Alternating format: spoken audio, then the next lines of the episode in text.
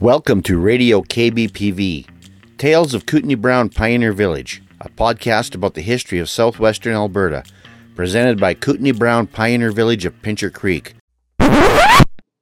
Hey, keep it down over there. I'm trying to read. Hello, welcome back to Radio KBPV, the podcast of Kootenai Brown Pioneer Village, that sometimes occasional podcast. And you're going to be getting a few of these uh, if you are subscribed to our list over the next week or so. You can uh, listen to them, of course, in any order at any time you like. But this is all in promotion of our upcoming seventh annual Meet the Authors event, which is coming up Friday, November 19th, 4 p.m. to 8 p.m. Uh, come on out and meet your favorite local authors and warm up with some hot chocolate for the Parade of Lights. Uh, we've got uh, will be store will be open until 8 p.m. for autograph book purchases, and you can also look around and and look at other items for your Christmas shopping. And I should also let you know that we have a high-tech way to access our books as well.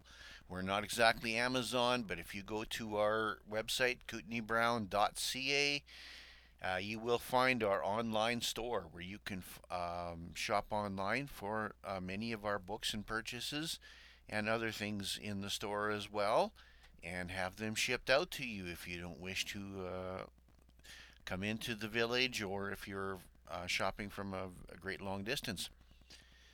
So, the purpose of these next few episodes of Radio KBPV are going to be interviews uh, conducted during uh, 2019 and 2021 at previous events with some of our authors that will be returning for the 2021 event. And of course, uh, as we as we know, things have been a little bit different this year, but we're going to be back up in uh, Pioneer Place this year. Last year, due to pandemic restrictions and distancing, we had it down in the village and but we're back in the cabin as well, the the main cabin and the main entry store uh, this year.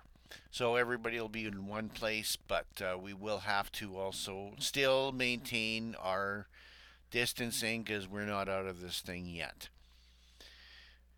So, uh, without further ado, um, um, introductions to most of these authors will be made during the clip itself so that I can keep this opening tag fairly generic. We'll see you out on Friday, November 19th, and if we don't, we perhaps will see you through the Christmas season at our other events coming up uh, in the in December such as our annual Christmas cookie sale happening on December 5th at the Village throughout the uh, the morning from I believe we're opening at 10 a.m. and running until the the afternoon. And also Christmas in the Village on Saturday, December 11th, running from 10 a.m. to 4. And a few odd uh, crafting opportunities and courses that will also be offered in that week between the 5th and the 11th. Without further ado, here are our authors and have a great Christmas season. Okay, we now have Agnes Tebert with her first book, her first novel, Pathway Through Peril. So, would you like the mic or? Uh, you, you can hold it. It's, Okay. or I can hold it. Oh, I can hold that. Okay. I Okay. was just wondering if you wanted the amplified. No. All right. Oh, I don't know what I want. You just have to do it. I don't think I, they can hear me. I'll help you They out can't here. hear me. If you just want to hold that and then just hold it right up to your mouth and then press the red button. Yes, this is my, oh, you can. Not the other red button. There's only one. No, no, no, sorry. I've got it. You're, you're there now. Just put it right as close to your mouth as you can. All right. Comfortable. Oh, that's better. All right. Uh, well, this book is uh, based on my parents' experiences uh, in Ukraine during uh, during and after the First War and the Russian Revolution and the Civil War, and then their um, uh, immigration to Canada in after that period of time. It is fiction. It's inspired by their story, but it it's a lot of it is true. A lot of it is filling in the blanks, and and um, yeah. I would like to read this a little bit. Katharina was in the kitchen preparing the midday meal for her gra- three grandchildren, who, in the periods of turmoil and trouble, were spending most of their time in their ancestral home.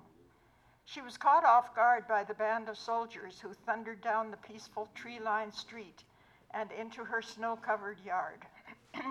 she heard the sound of tethered horses in the barn, the tromping of feet and loud shouts as they stormed through the passageway and into her kitchen, fragrant with the smell of chicken soup on the stove. She had thought of what might happen if someone broke in when she was alone in the house with her grandchildren.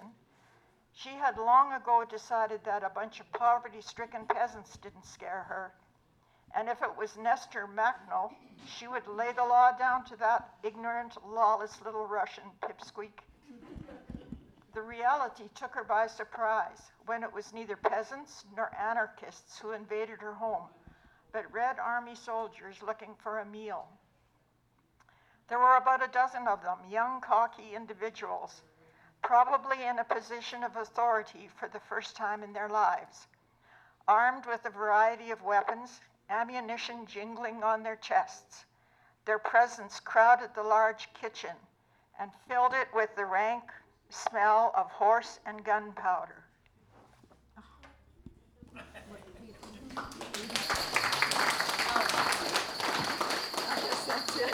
Oh, okay, sorry. Yeah, the, sorry, the,